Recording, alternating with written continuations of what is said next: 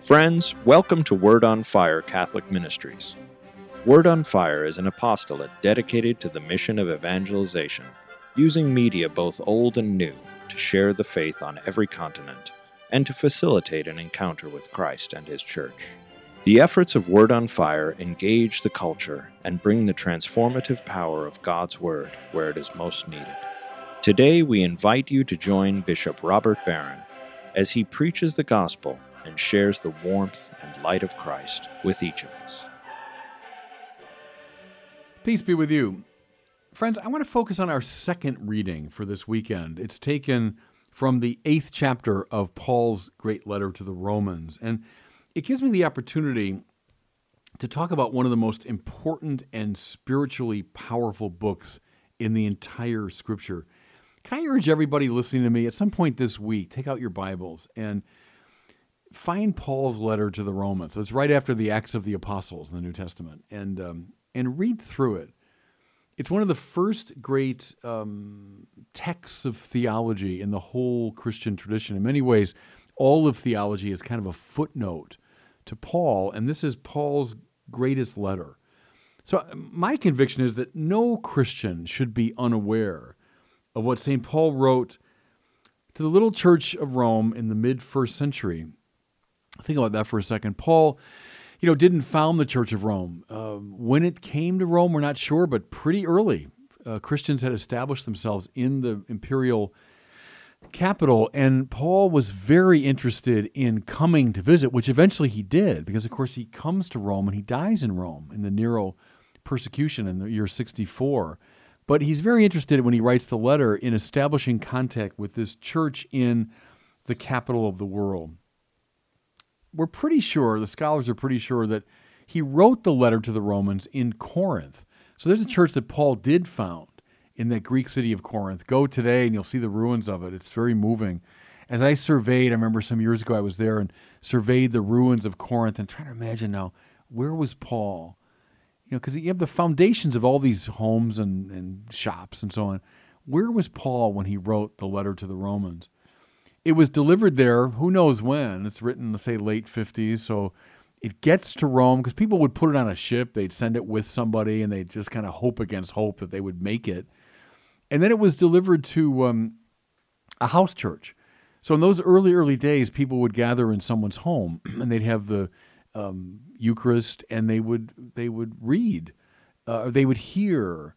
So in this case, uh, Paul sent his letter and it was read aloud to the little church uh, in Rome. So it's very moving uh, just to think of the setting for that and to think of Paul writing this most sustained of his letters, the most uh, theologically astute of his letters. You know, Paul's letters are, are all sharp and they're smart and they're funny. They're pastorally alert. You, know, you, can, you can hear Paul's voice, I find, right away. When you hear from one of the authentic Pauline letters, you say, yep, that's it. I, I get his voice, I hear him.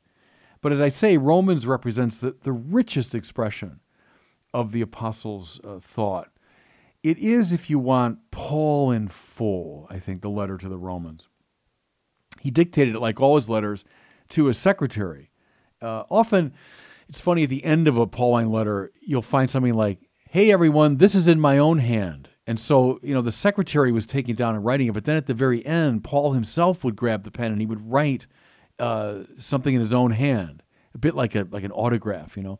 In one of them, he says, "This is this is my hand. Look how big I write. This is how I write." so it's it's moving across the centuries. We can sense Paul there, but eh, like all his letters, he dictates Romans to a secretary, which accounts for some of the rambling quality you know, you're not going to find just a, a completely tightly presented theological argument because it's a, someone writing with pastoral concern to a church, dictating to a secretary, and that accounts for some of the rambling quality. Nevertheless, Romans is an argument, it's an articulate argument, and it behooves us to follow it. So, just a couple of points before I get to the passage for today. The, the very opening of it is beautiful. It's an introduction of Paul himself to the Romans. He tells them who he is, namely, a doulos Christou Jesu. He's a slave of Christ Jesus. Beautiful. This is a, a society, of course, that knew slavery, knew what it meant. And Paul means that. He's the one that belongs to Christ Jesus. Why is he writing? Well, he wants to preach the euangelion, right? The good news, the gospel, this news of a great victory that's been won. Beginning in, in the end of chapter 1, going to chapter 2, Paul lays out the problem. And this is so important, you know, for Christianity. He lays out the problem, which is sin, a problem that we can't solve on our own, and therefore we need a savior. Mind you, not just a teacher, not just a guru. We need a savior who can lift us out of a condition that we're in that we can't lift uh, us uh, out on our own, right? Jews and Greeks alike are lost in sin. The Jews know it through the law, the Greeks know it through natural reason, but we all know, all human beings know that they're lost.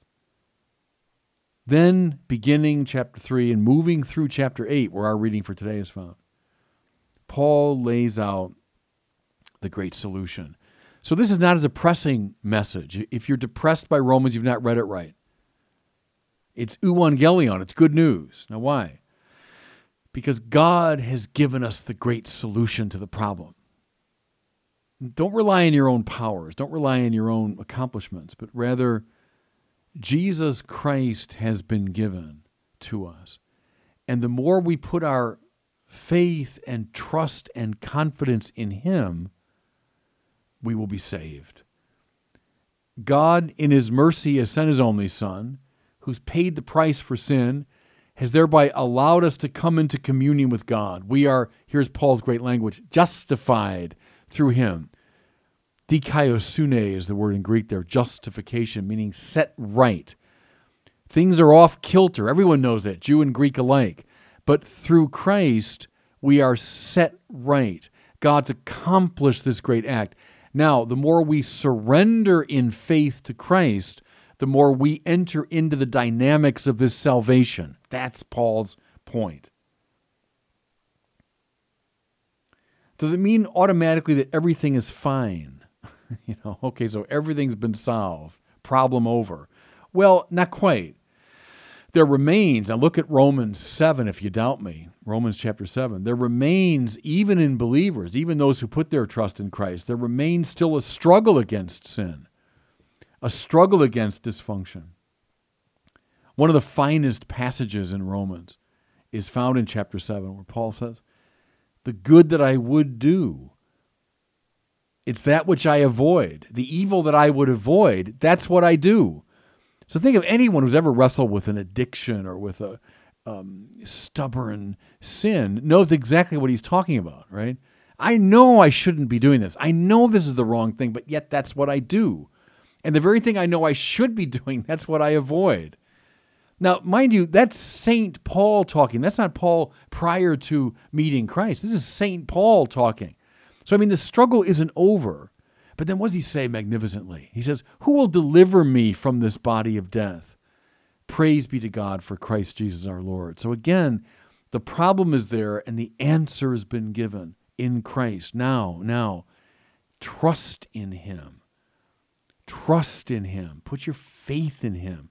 Turn your life over to Him more and more, and you will find dikaiosune. You'll find justification. It's the whole Christian life. You see, when I say everything is like a footnote to Paul, that's what I mean. There's the whole Christian life is this act of trust, faithful confidence in Christ, which then sets us right. Where's this come from, this confidence? There's one answer in Paul, seems to me the resurrection of Jesus from the dead like all the first Christians, that's what he proclaims. That's the good news. Sin and death in the dying and rising of Jesus have in principle been conquered. Therefore, now I'm going to quote from, I think, the single most magnificent passage in Romans. Therefore, I'm certain that neither death nor life, nor angels nor principalities, neither present things nor future things, nor powers, nor height, nor depth, nor any other creature will be able to separate us from the love of God in Christ Jesus our Lord. That's Paul in ecstasy, if you want. Paul, who knows all about our dysfunction, knows all about the ongoing struggle, but knows the battle, the war has been won. And so finally, none of these things can separate us from Christ. The victory's been won. So what's Paul saying? Get into his army. God's rescue operation has been successfully undertaken. So enter into it. Another lovely passage from Romans. If God is for us, who can be against us? Right. And so get into the into the army.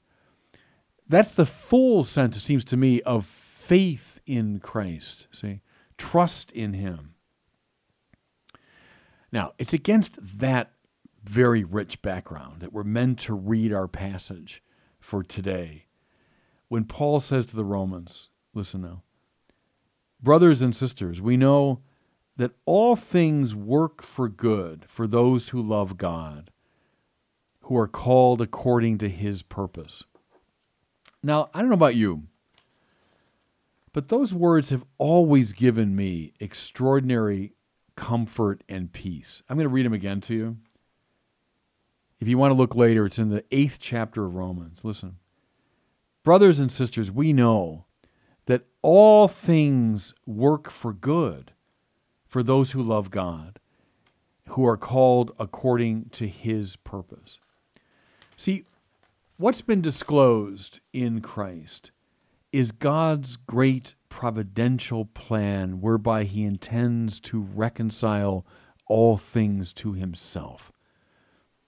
Is the world a messed up place? Yes. No one knows it better than Paul. Read the be- very beginning of Romans. But see, God hates sin and God hates death. He's not satisfied with the world the way it is. He doesn't like the world produced by sin. And so, what?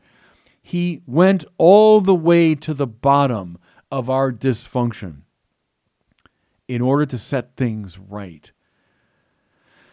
He sent his only son, who paid the price, who went all the way to the bottom of our dysfunction.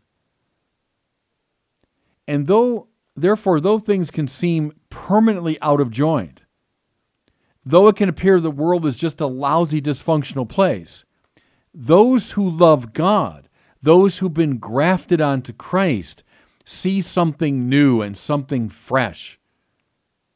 Namely, that all things work together for good for those who love God. Paul's not blind to it. Christians aren't blind to the darkness and dysfunction of things.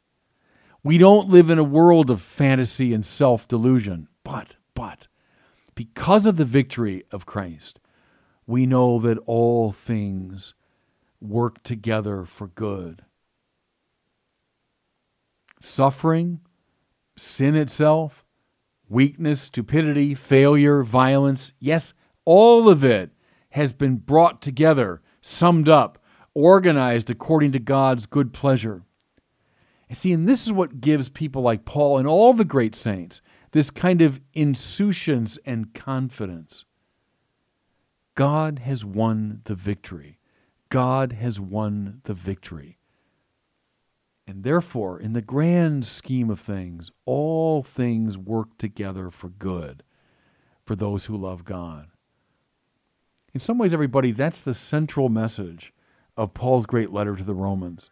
In some ways, the central message of Christian faith itself. And God bless you. Thank you for listening to this week's homily from Bishop Robert Barron. For more resources from Bishop Barron, please visit wordonfire.org.